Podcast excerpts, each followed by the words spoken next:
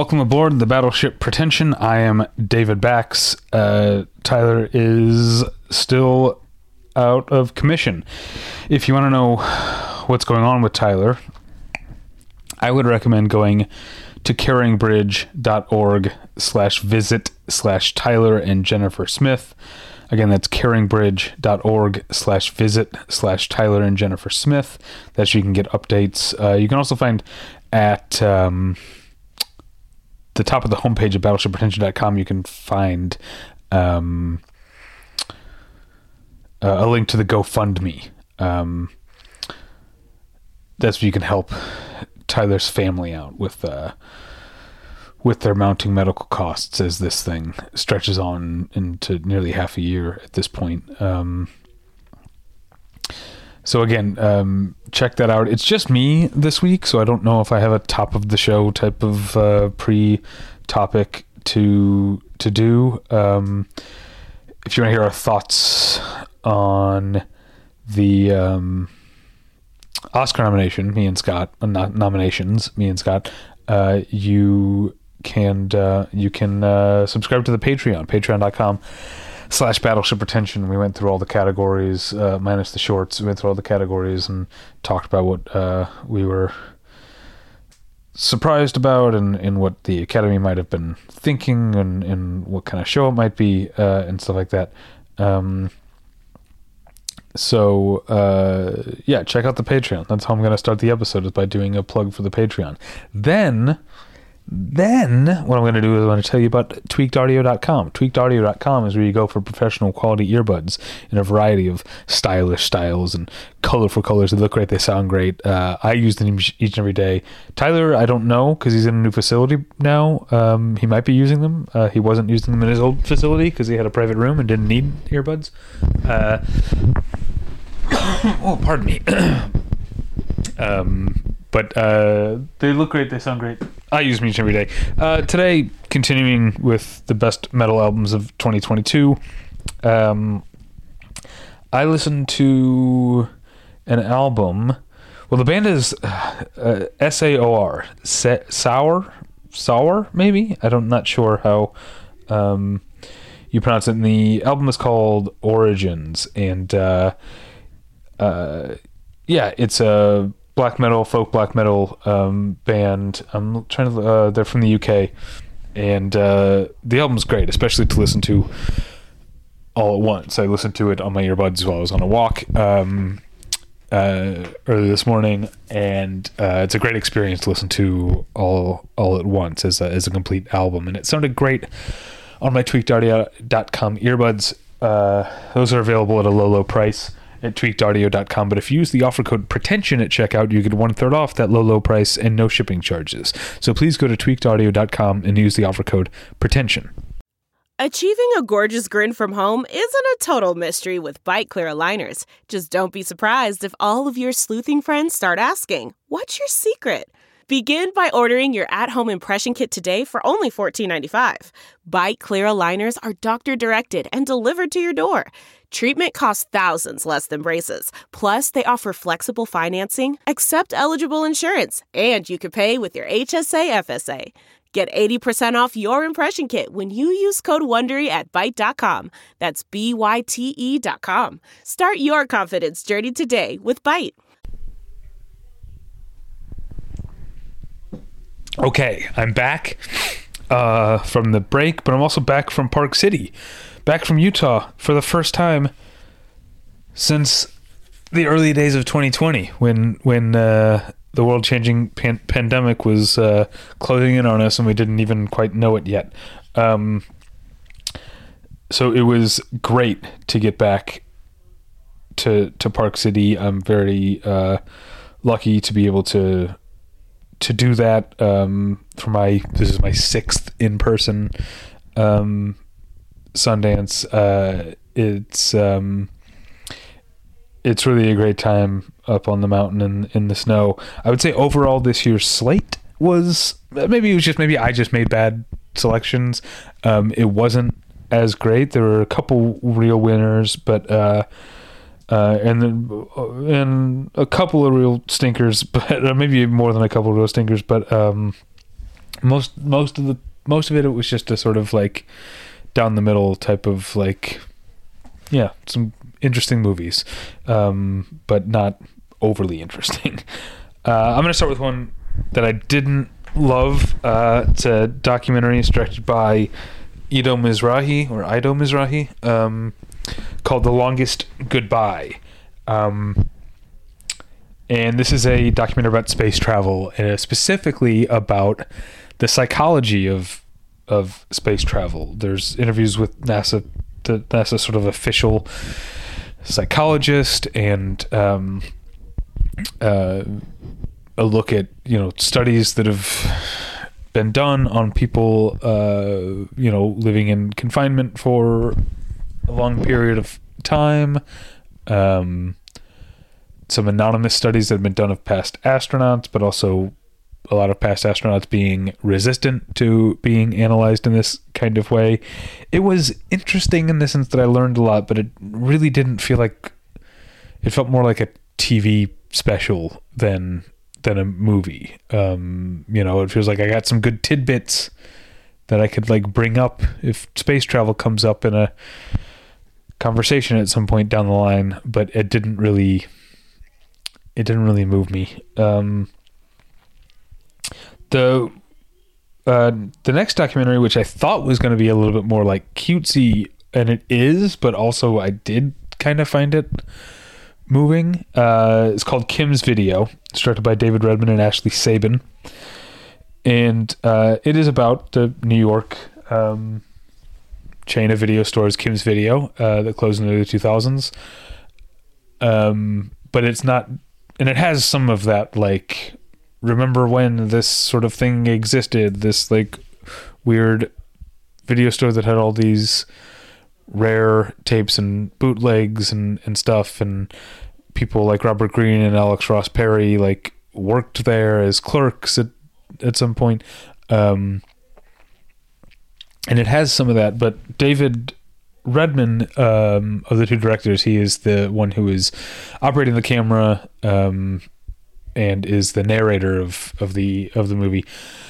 Um, he was a he did not work at the video store, but he was a member who rented there and um, sort of became seems to become obsessed with the collection and where did this 55 this collection of 55,000 tapes and DVDs end up you know um, who has access to it that sort of um, sort of thing.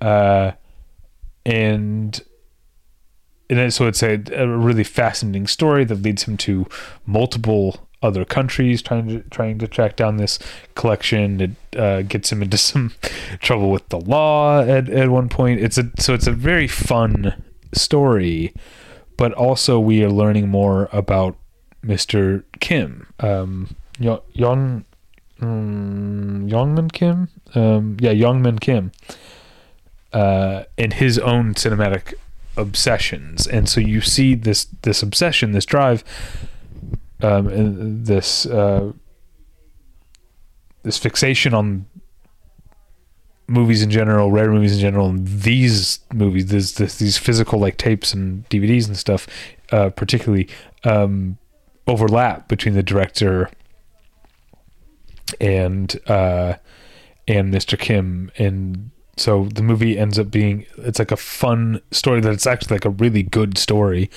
uh, but it's also a look at the way that um, art, be it the creation of art or the collection of art, or the enjoyment of art, um, helps people focus or process or sublimate their um, neuroses maybe is the word i'm looking for. Uh, so yeah the movie's like fun and funny and it's a great story uh, but it's also uh, way more uh, thoughtful and uh, provoking than i expected it to be. Uh, all right next up um, a film called the eight mountains. Um, this is in I've got three in a row here that are all in the spotlight section at Sundance, and what that means is Sundance is a film festival. You know, it's a premier film festival. Um, in more more ways than one, uh, and I mean literally in that mo- almost every movie that plays there is a premiere. It's premiering at Sundance because it's a uh, prestigious festival and that's what people want. But they also they do reserve a small section of the programming um, for movies that made a big impression on their programmers at other festivals over the course of the past year that haven't yet come out in the U.S. Um, so I've got three in a row that are part of the spotlight section. So the Eight Mountains is one of them. Um, it's also it's two and a half hours long, which is um, not uh, normal for Sundance. Sundance movies tend to be on the shorter side, uh, uh, but you got to get through all eight mountains, you know.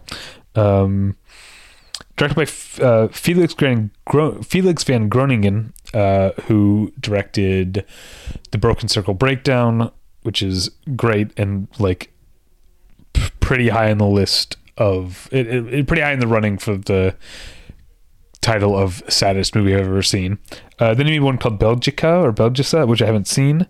Then he made his American movie Beautiful Boy, which is not very good. But The Eight Mountains uh, um, sees him teaming up for the first time with uh, Carlet. Um, Carlet, Charlotte Vandermeer, um, who wrote or or co-wrote, um, uh, yeah, co-wrote uh, Broken Circle Breakdown, um, and has I think appeared in in his movies. But this is her first time as a director, and they're a directing team. Um, so this is a movie about uh, like I said, it's about two and a half hours. No, it's about um, it, it starts in the '80s where a boy from from the the city. Uh, it's an Italian movie. Boy from uh, uh, Turin. Um, uh, his family vacations in the this small mountain town for the entire summer, and he becomes friends with a local like farmer boy. Uh, and then they end up going back every summer for the rest of his childhood, and uh, they become uh, close friends, and then they grow apart, and uh, um, they end up coming back together as adults in their, you know, I don't know, late late thirties, early forties, uh, I guess probably late thirties, um, and uh, starting this project of fixing up an old house together. Um, but that's what I mean. What I've described is like takes you like even the fixing up the house takes you only up to about the halfway point of the movie. There's a whole um, the movie expands after that. Uh, but it's another uh, not to the extent of Broken Circle Breakdown, but it is another movie that is very sad, but not in the maudlin way of Beautiful Boy. It's well earned and human because I think Van Groningen and Vandersmeer. Uh, is that her name? Uh, Vandermeersch. Um, they love these two. They love the other people in their in their lives, and they are invested in this friendship. But I think the movie is about the the sort of inevitable fact that some things just don't last, no matter how much you, of yourself you put into them and how much they mean to you. Sometimes things run their course and there's nothing you can do about it, and that's a source of great pain. Um, uh, I know. Um, I can't wait to talk to Tyler about this movie because I know he um, has often, uh, or at least has occasionally, complained that there aren't enough movies about male friendship, that just close male uh, friendship, um, um, intimate male friendship that is not romantic or sexual. Uh, and the Eight Mountains might be one of the better movies I've ever seen on on that subject. So, uh, well done to Van Groningen and Vandermeersch. Um, next up is the first one I've ever seen from uh, Rebecca Zlotowski. Um, she's known for um, Planetarium and I think uh, Grand Central is also one of hers that I've heard of uh, with Léa Seydoux. Yeah, that is her. Um, but uh, her new film was called Other People's Children, and it is about a woman uh, played by Virginie Efira uh, from uh, Paul Verhoeven's Benedetta, um, who is uh, a teacher who is herself childless and um, dating, uh, and then you know starts a relationship with a man who is divorced and has a four-year-old child. Um, and they become close, and it's she becomes a stepmother, sort of, um, and uh, she starts to. I mean, she's uh, she starts to like uh, acknowledge that if she wants to have a biological child of her own, it's going to have to happen probably sooner than later. Um, so it has. I mean, it, it's that all sounds melodramatic, and I guess this is a melodrama. But as we've often said, you know, so many people use melodrama in a negative way, uh, but something like other people's children can really, really proves just how strong, um, deeply emotional uh, that sort of format can can be. Um, so, uh, in a in an interesting way, uh, other people's children reminded me of the worst person in the world. Uh, even though you know this woman is almost 20 years older than the character and worst person in the world, and um, uh, the movie is you know French, um, but uh, in the sense, not just that both movies are beautifully shot, beautifully composed, but in the sense that it's a very personal or, or, it's a story about very one, a single person that only gradually reveals itself to actually be about life as we know and live it in the world that we inhabit and the effect we have on each other and the decisions we make for ourselves and for the people we care about. Uh, I found myself really bowled over by the end of the movie. One second.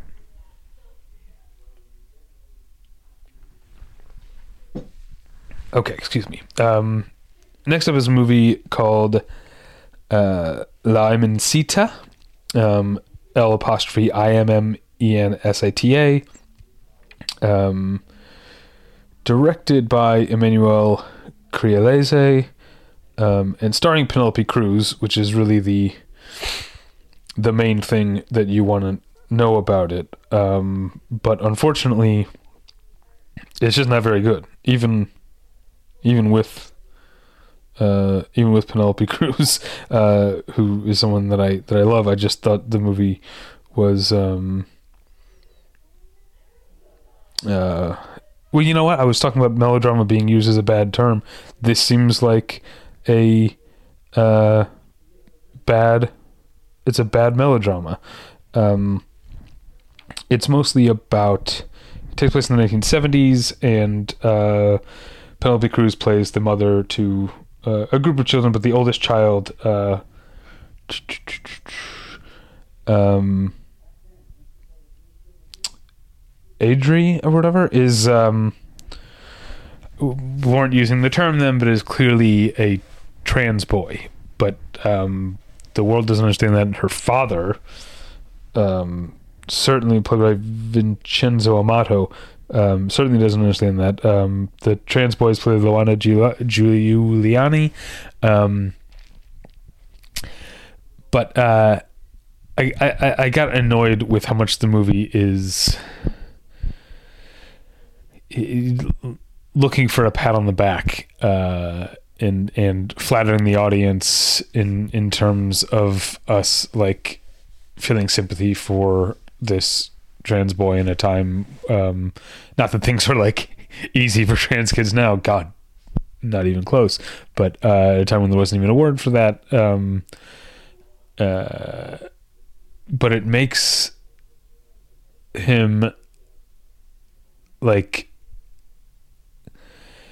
a little too perfect, you know. Uh, it has him sort of like shouting at men for catcalling and stuff, and it just feels it, it feels so clearly written in the modern from a modern day point of view um, that it was hard to see any of the characters as as real people as opposed to just like projections of someone who is in the 2020s trying to make a point um unfortunately yeah uh, can't can't speak too highly of L'Immensita. Um, next up is Savannah Leaf's Earth Mama, um, which is a movie about a young woman who uh, is pregnant and at the same time as her two already existing kids um, have been taken out of her care and placed in foster care. She gets to visit them for short supervised visits um, once a week or, or so, and she's in the process of trying to get them back. Um, Tia Nomore is the name of the actress, uh, who's actually a rapper. Um, and she's absolutely the main reason to see this movie. Uh, it's fantastic, captivating performance um, and the movie without being thesis driven or lecturing is uh, a pretty powerful sort of uh, delineation of the way that um, being on the skids financially means all of your problems get worse. And once you're in a once you're in a system like your kids are in the foster care system, there's no getting out, and it's a trap that is seemingly designed for one thing, but actually seems to function in such a way as to um, make things worse and make it harder and harder um, to to grow and to reunite and and everything. So it, it's a, a really powerful movie in that sense. It also has some sort of like flights of inspiration, whatever, where things happen that are clearly like in Tina Nomore's character's head. Uh, what is her name? The character's name is Gia, I think. Yeah, Gia. Um, in her head, uh, and those become sort of like real for a moment. And those those moments seem a little like tacked on to like as if uh, Savannah Lee felt like, well, this needs to be more, you know, impressionistic or more surreal or more arty, I guess. Um, I didn't love those, but it's still uh, definitely a, a, fascinating movie and a fantastic performance from Tia Nomore. Uh, one second. That's the problem with doing these solo is there's no one to vamp when I have to take a drink of water. But you don't want me to not be drink, taking drinks of water. Okay, so let's move on to the first real piece of, I guess you could uh, accuse me of contrarianism here, um, because uh, Chloe Domont's Fair Play made quite a splash, and I did not care for it. Um, I really like Phoebe Dynevor from uh, um, Bridgerton. Um, she played Lady Daphne, if you know Bridgerton, and I like Alden Ehrenreich, who hasn't been in a movie in like five years. Um, but uh, this is a movie about, about there are two analysts at a financial. I don't know. I'm already bored is the thing. This is like so much of this takes place in the like high stakes world of finance, but it's like all bullshit and I don't care and it's super boring. Um, but it's all these people care care about. So it was really hard to me to get into the movie when they're talking about like I'm gonna short this and there's a prospect of the fucking like I don't care. I don't care about finance stuff. Um, and that's like I said, that's all they care about. There's the characters are boring. um, because the only thing they care about is something that is like mind-numbingly boring. Uh, but um, those two actors that I mentioned play a couple who work for the same firm, but they are not like they're not supposed to be dating according to the rules of the company. Um, so they keep it uh, secret. But then Phoebe Dynevor's character gets promoted and is the boss of the of Alden Ehrenreich's character, and he uh, can't handle that. Um, and so the the characters are always already so thin to begin with. Like we know they say they love each other, although we see very little like evidence of it um, before they really like um, before Alden Ehrenreich's character just starts fucking things up for everybody because um, he can't handle it. Uh, but we basically just know that they care about their jobs and that's it. Um, so then, uh, so they're already thinly drawn characters, and on top of that, then Alden Ehrenreich's character becomes uh, an allegory for like men who are intimidated by powerful women or women who outrank them um, in in their status, and so uh, it's interesting. There's another movie coming up that I went into Sundance thinking could had the potential to be, you know, this year's Promising Young Woman, which, as you'll recall, I did not care for Promising Young Woman at all.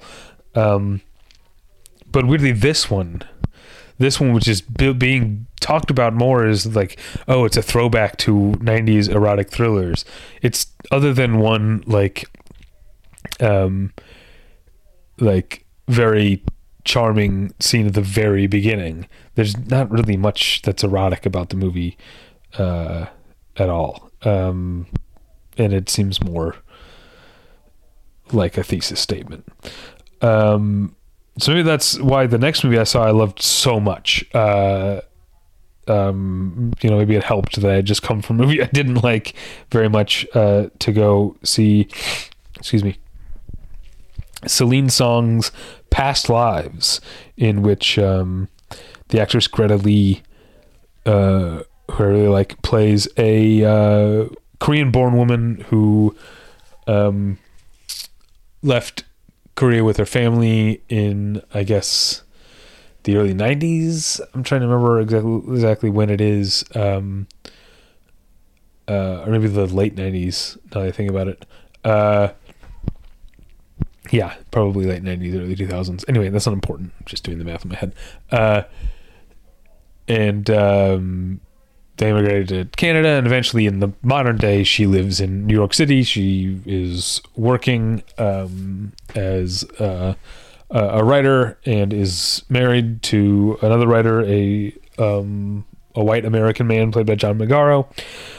Um, and uh, but then her childhood best friend slash crush, uh, Hae-sung, played by Yoo Teo, um, comes to visit the the city, and so yeah, to have it explained like that, it's um, it makes it sound like a love triangle type of story, which I guess on the surface that is how you could describe it as a as a hook but uh, the movie is called, like I said, it's called Past Lives, and uh, it's really about the way that we change, but the people that we were remain with the people who knew us when we were those people.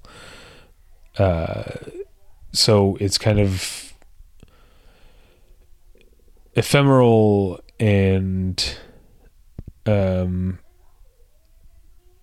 ethereal and uh, there's another word I had on my existential. I'm using all these e words.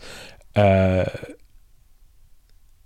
uh, and there's a deep sense of there's a deeply bittersweet sense to the like the, someone like Greta Lee's character can both can hold and, and any human being can hold in their mind the same time being happy with their lives as they are and also longing in some way for what could have been differently. Th- those um, those things seem competing, but uh, holding competing ideas in your head is a big part of being human. And past lives uh, is easily the best um, premiere I saw at the at the festival, and um, uh, moved me moved me into it did not quite move me to tears but i was apparently in the minority in that as the as the credits rolled there was just a chorus of sniffling all around me in in the at the eccles theater. Um definitely don't miss past lives when it comes out. That, that's my recommendation. Do give a pass unfortunately uh, to elijah bynum's magazine dreams in which uh, jonathan majors um, who's a very talented actor, and this movie seems almost designed to prove how talented he is. Uh, plays a um, a uh, an aspiring bodybuilder who um, lives uh, with his lives and takes care of his grandfather, but is also clearly in some need of taking care of himself. Has some psychological, maybe developmental uh, uh, issues, um, and uh, um, his path towards bodybuilding is his entire purpose. And anytime anything throws that off, he goes into um, a very dark existential tailspin, uh, and it just felt like it was reveling in a cynical vision of the world. Um, it felt exploitative of our uh, ills as opposed to like delving into them or exploring them. It felt like it was exploiting um, our societal ills of uh, uh, the way that people on the fringe are are are treated and um, those most at risk are of course also those most taken advantage of and uh, you know how people become violent or or become incels or whatever. Uh, but it wasn't there's nothing interesting and it goes on forever and it's just wallowing dark cynical exploitative garbage. It reminded me a lot of the whale.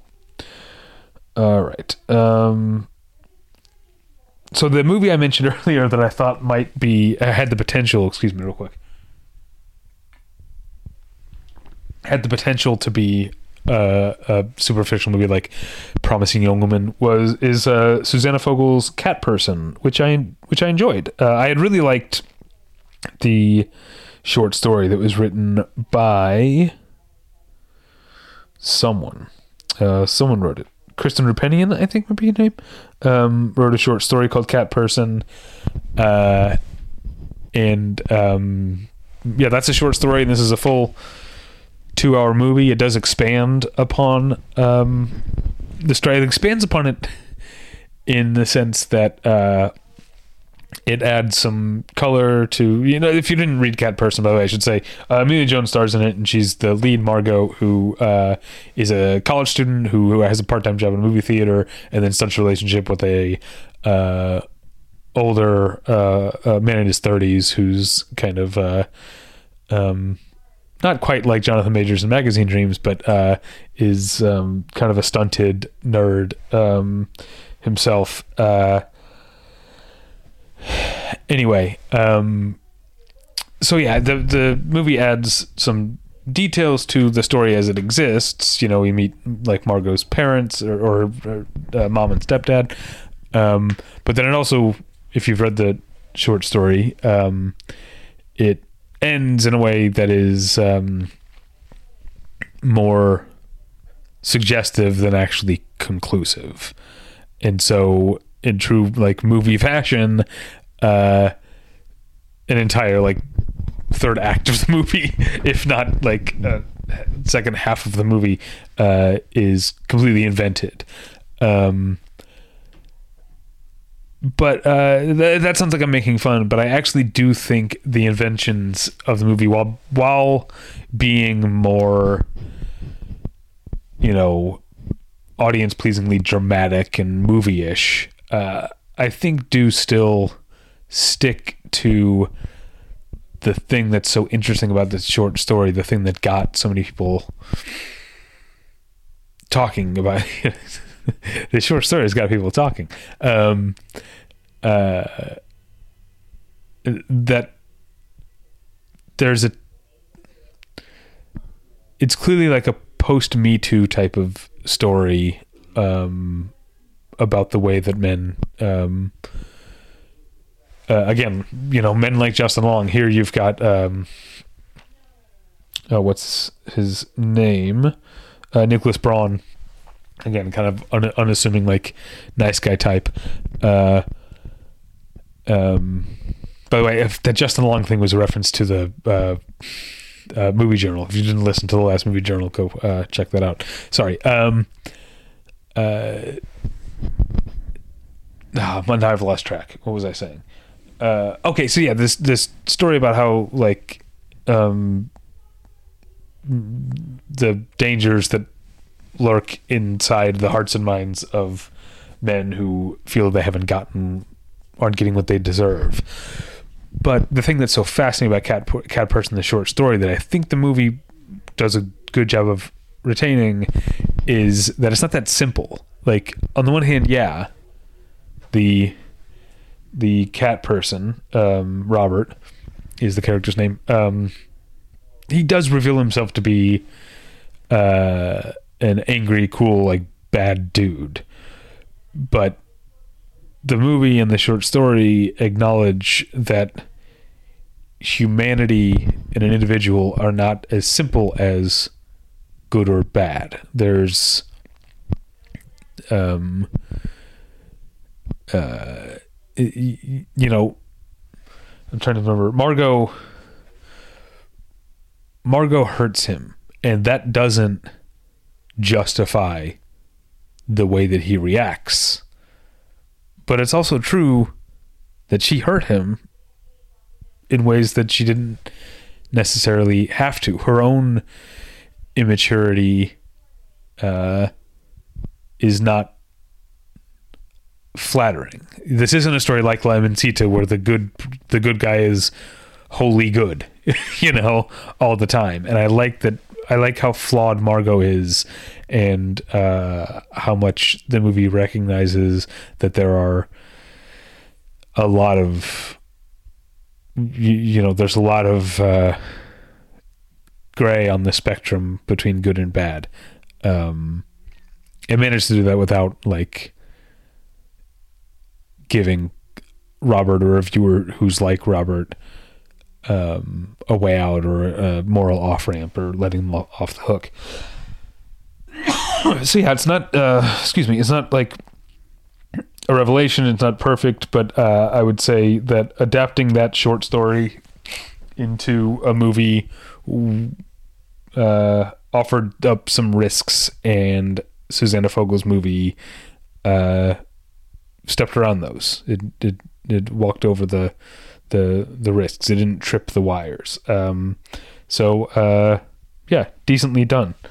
Um, now, this could be one of those things. This movie might end up being a flashpoint, and I'll get annoyed by the discourse. But right now, I'm in the point of like, I just saw it and it wasn't bad, and uh, I will probably mostly forget about it pretty soon. But um, unless it becomes a big deal of a movie.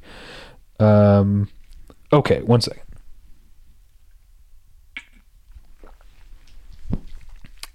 Continuing on to a movie that is already out in theaters, actually, um, but premiere, premiere, premiered, at, premiered at Sundance. Uh, Brandon Cronenberg's Infinity Pool, and uh, I am very pro Brandon Cronenberg. I haven't seen Antiviral, but I loved Possessor. And Infinity Pool isn't quite, I don't think, as uh, intoxicating and entrancing and uh, as Possessor, though it might be as disgusting as Possessor sometimes. Um, it weirdly fits into this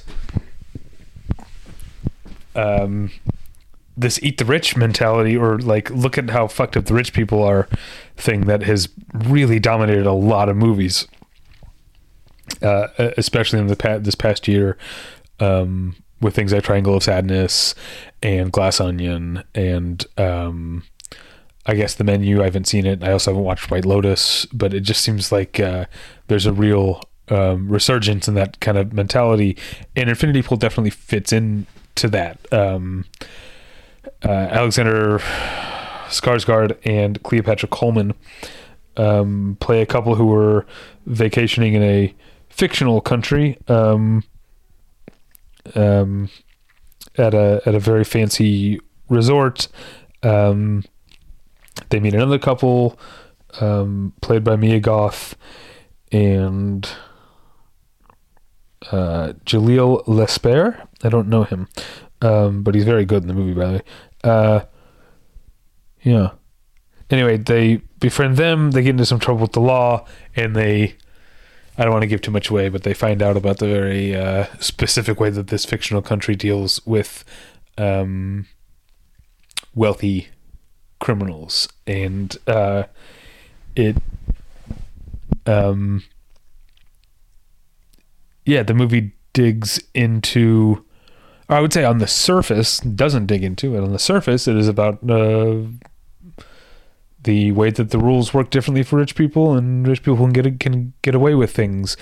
Uh, but also, um, Brandon Cronenberg has a preoccupation with questions of identity um, and the separation between identity and the, uh, you know, bleeding, punctured, malleable, soft, breakable uh, flesh in which the identity is housed. Um, and so the movie ends up being more of a descent into Alexander Skarsgård's um, disassociation and and um, his back and forth between the freedom of amorality and the loss of self of um, giving into your own worst impulses. Uh, yeah, the movie is um, uh, dreamy, maybe more nightmarish than dreamy, but sometimes quite dreamy as well. Uh, incredibly, incredibly gory. uh, and uh, Mia Goth continues to be on quite a run just with these. Um, I mean, this character is uh, hilarious, but also scary. Um, and also, as she often is, she's quite sexy. Uh, it's a, a, movie full of, of really great performances in service of something that is not quite like anything you've seen before. So I uh, applaud Brandon Cronenberg and definitely urge you, if you have the stomach for it, to check out Infinity Pool. Uh, and yeah, don't uh, don't learn much more about it than I told you before you go in to see it. Um, weirdly, I could also say about something that's a much more low key movie. I would also say maybe don't learn too much about the movie before you go in to see it. Uh, Alice Englert, um, who's an actor, uh, wrote and directed uh, um, a movie called Bad Behavior, in in which uh,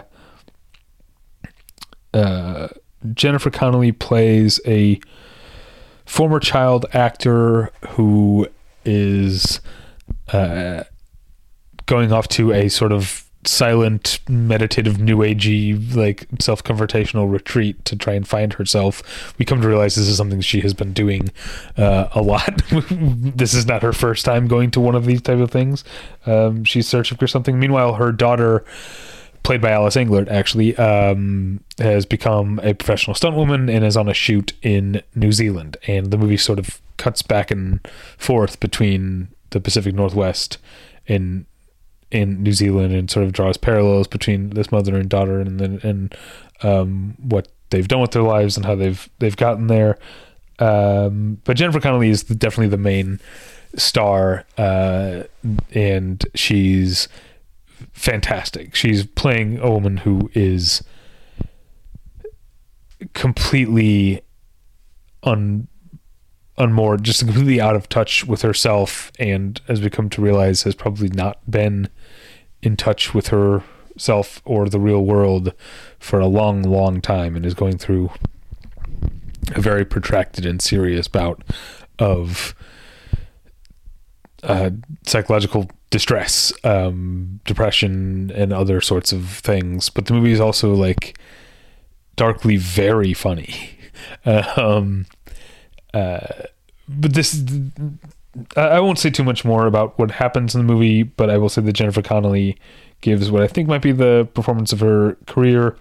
Um, there's also, I know this is a controversial figure, but uh, I tend to like her when she's in movies. Uh, Dasha ne- Dasha Nekrasova, um, who's um, you know from the Scary of Sixty First and from real life stuff that I don't give a fuck about. Um, uh, um, she's uh, another person who's at the retreat who's like a she plays a model. Um, which is very like good for her persona to play. Uh, anyway, yeah. So bad behavior, liked it quite a bit. Uh, next up, a documentary called Kokomo City. Um, and uh, Kokomo City is not a real place. It, uh, I, am not sure exactly what it, um, what it means, but uh, this is a look at black trans black trans women, um, specifically black trans women who have learned to survive through sex work, um, and that feels specific. But one of the things that's so fascinating about the movie is realizing like unfortunately how common this is because of the lack of options and the amount of rejection from friends and friends and family. Um, trans women and black trans women um, go through that. So many of them turn to sex work. But what's also so fascinating about the movie is that it's an overview of so many different kinds of humanity. It's it's an argument that you know black trans women is not there's not just it's not a one size fits all. Like there are so many different things that any black trans woman, just like any black cis woman uh, or any other person, uh, can be, and yet there are also at the same time a lot of things that bind them together that are very specific to their experience. Um, but what I'm saying makes it sound like it's a didactic, that it's a lesson, it's a survey. Uh, really, the thing that comes through is the shocking amount of positivity these women have, despite what they've gone through.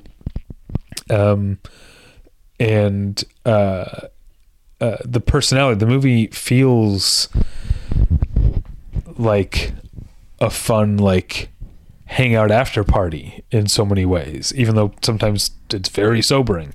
But it's more often than not joyous, almost celebratory. Um, and uh, I was really, really into it. I really f- started to feel quite a connection to these women um, uh, over the course of uh, of of the movie. Um, it's very short, and I wish I could spend more time with these women.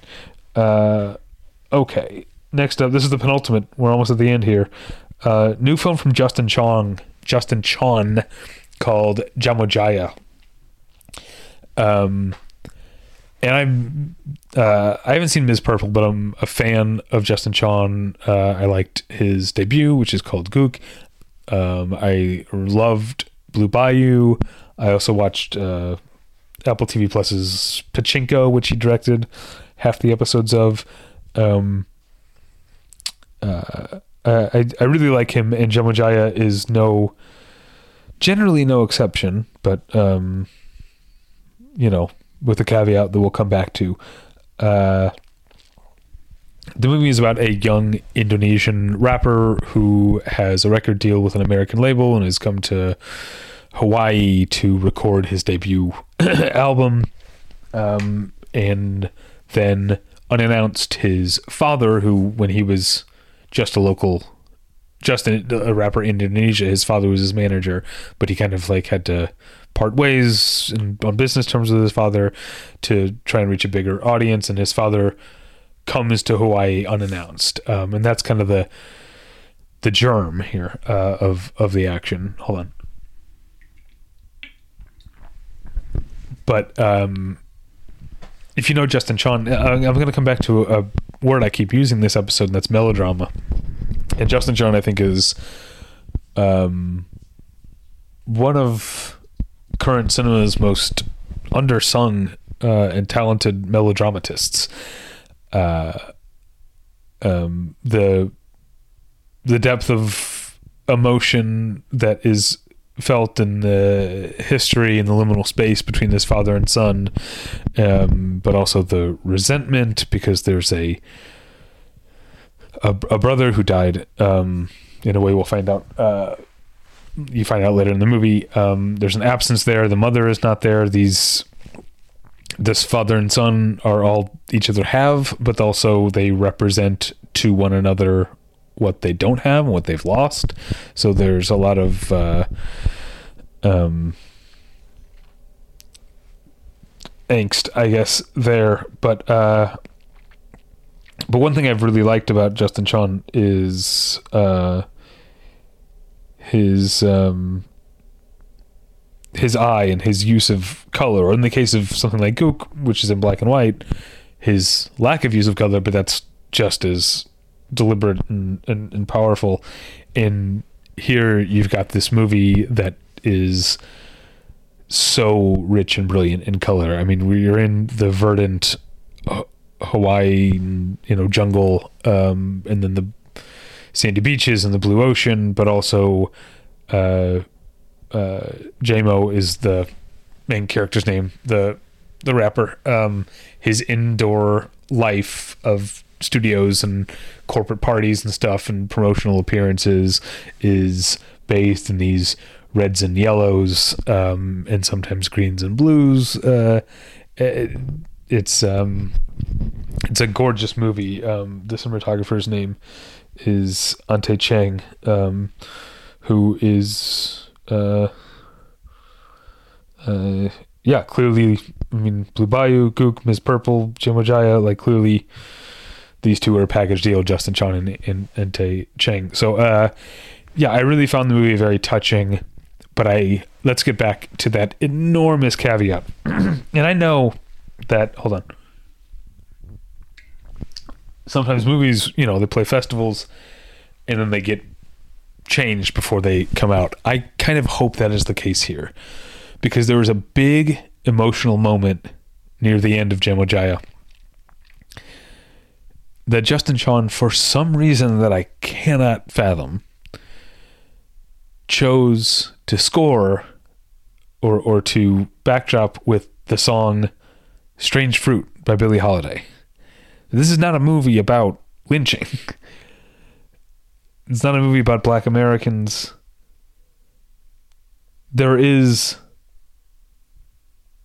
plenty of talk of trees and fruit and so I kind of like halfway understand why Justin Chon might have thought of this song, but he's got to know what the song is about.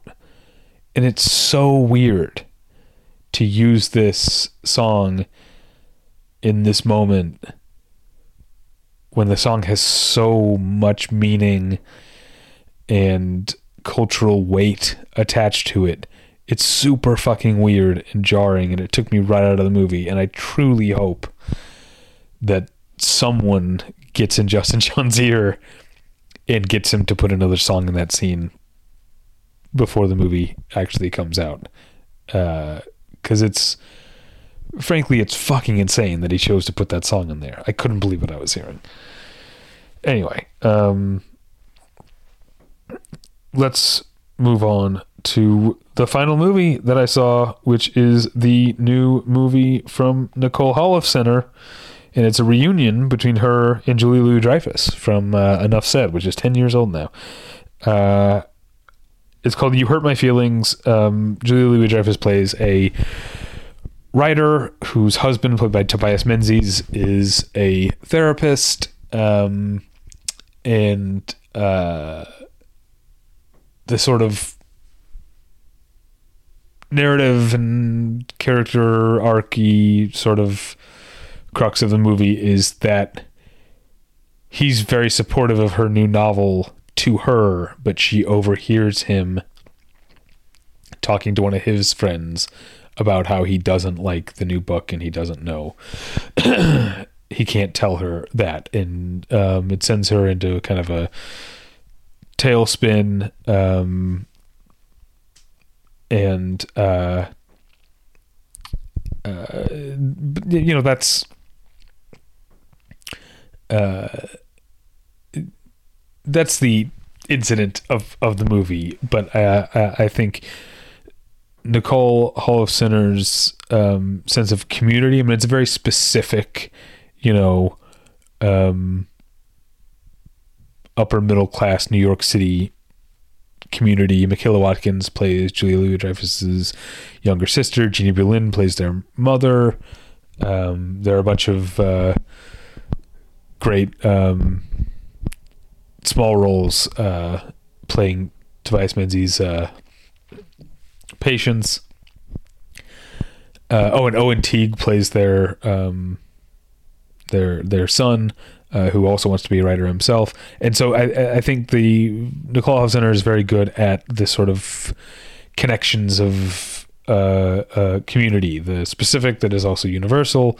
Uh, um, I mean, I think this is a movie that is very much or is mostly for people who are like this, but I also think the sense of community that is is drawn in the movie would make this movie uh, illuminating in a positive way to people who aren't from this type type of of of world. Um, uh, so yeah, there's friendships and relationships, and you know, like the great sort of American indie filmmaker that Nicole Holofcener is. That's that's their that's their bread and butter. That those types of filmmakers, you know, remnants of not remnants because she's still obviously thriving, but people who have the roots in the '90s American independent uh, uh, movement. Um, uh, she's just one of the ones that's still going strong. And I'm putting the saving the best for last, which is that the movie is hilarious. It's so funny, and Julia Louis Dreyfus is so great. Uh, um, I mean, it's hard. Hard for me to imagine anyone not being a fan of Julia Louis Dreyfus, but uh, uh, for those who are, especially big JLD fans, this movie is her in top form. So definitely highly recommended that you check out You Hurt My Feelings when it came out. and I have no voice left, but uh, uh, I, I, have no voice, but I must wrap up. Uh, those are those are the movies that I saw at Sundance. Um, I'll be posting reviews at battleshippretension.com. You uh, otherwise you can find my tweets about the movies at uh, at Davey Pretension on Twitter. Reach out to me there. Email me at david at battleshippretension.com. Check out my other podcast, the one where I met your mother, where my wife and I uh, watch an episode of Friends and an episode of How I Met Your Mother, met your mother every week. Uh, this most recent episode that we just recorded um, is uh, excuse me, that we most recently posted uh, is season four, episode thirteen of both shows, which means it's uh, for how I, how I Met Your Mother. It's the episode Three Days of Snow, which is one of, if not the uh, all time favorite for me of of that of that series. So that's a that's a good uh, good episode. So check that out. You can find it at battleshippretension.com wherever you want. Um, thanks for listening, and we will get you next time.